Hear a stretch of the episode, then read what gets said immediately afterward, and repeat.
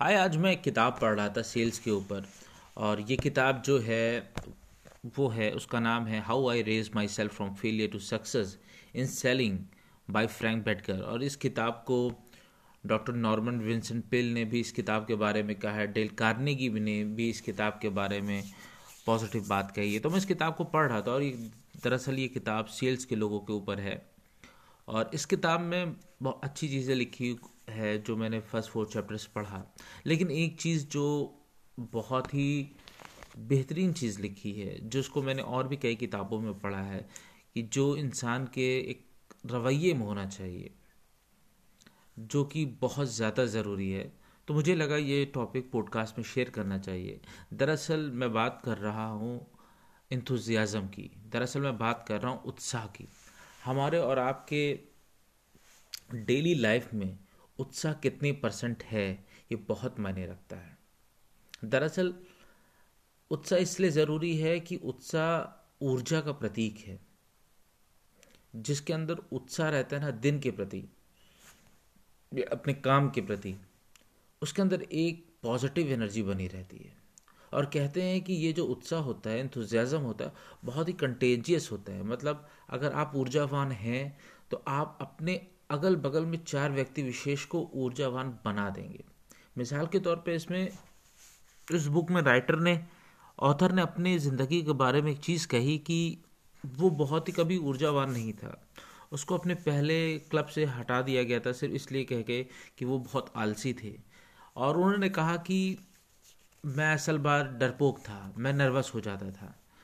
तो मैं एक छोटे क्लब के साथ खेलने लगा, जहाँ पे मुझे कम पैसे मिलते थे। लेकिन कुछ दिनों के बाद एक मेरे दोस्त ने कहा मुझसे, उसने अचानक उसको देखा कि इस छोटे क्लब के साथ खेल रहा है तो उसने कहा कि तुम यहाँ क्यों खेल रहे हो?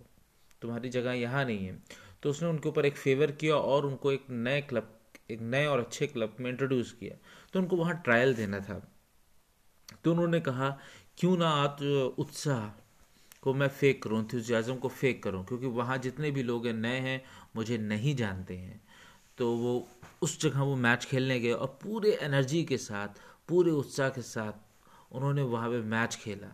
और उन्होंने कहा कि मज़ेदार बात क्या थी कि अगले दिन जब मैंने न्यूज़पेपर वो वहाँ का लोकल न्यूज़पेपर पढ़ा तो उस, वहाँ पे उस मैच के बारे में जहाँ न्यूज़ छपी थी और उस न्यूज़ में मेरा ज़िक्र था और ज़िक्र ये था कि मैं सबसे उत्साह वाला प्लेयर था इंथुजियास्टिक प्लेयर था और मेरी वजह से बाकी भी टीम में ऐसी एनर्जी कभी नहीं देखी गई थी जो मिली। तो इसलिए उन्होंने उत्साह पे इंथुजियाज़म पे इतना फोकस किया है, क्योंकि ये एक बेहतर आपको बना देगी और आपके आसपास के लोगों को भी बेहतर बनाने का मादा रखती है।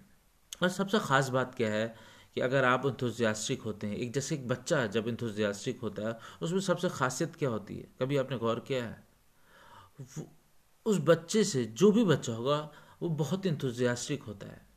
और हर आदमी को बच्चे पसंद होते हैं, चाहे आप माने या ना माने। क्षण भर के लिए ही सही, जिसको बच्चे कभी नहीं पसंद होंगे। आदमी एक बार प्यार से उसकी तरफ़ अटेंशन देता है। और जब आप किसी का अटेंशन खींच लेते हैं तो ज़्यादा से काम आपका फिफ्टी परसेंट से ज़्यादा काम हो जाता है। इसीलिए उत्साह बहुत ज़रूरी है, क्योंकि हर व्यक्ति विशेष एक ऊर्जा जिसके अंदर एनर्जी है, उसके साथ रहना पसंद करता है। अगर आप उत्साहित हैं तो आपसे लोग मिलना चाहेंगे। तो मेरे हिसाब से अगर आप कुछ कल से बेहतर करना चाहें, अपने आने वाले 2020 के महीनों के लिए, अपने आने वाले दिनों के लिए तो अपने अंदर एक रवैया एक उत्साह का रवैया विकसित करिए। एक अपने अंदर इंथुजियाज़म का एक एटीट्यूड डेवलप करिए। तो चलता हूँ आज के लिए इतना ही और मैं भी कोशिश करूँगा अपने अंदर और बेहतर करूँ और आपसे भी यही दुआ करूँगा, यही रिक्वेस्ट करूँगा कि आप भी अपने अंदर उत्साह का रवैया पैदा करिए।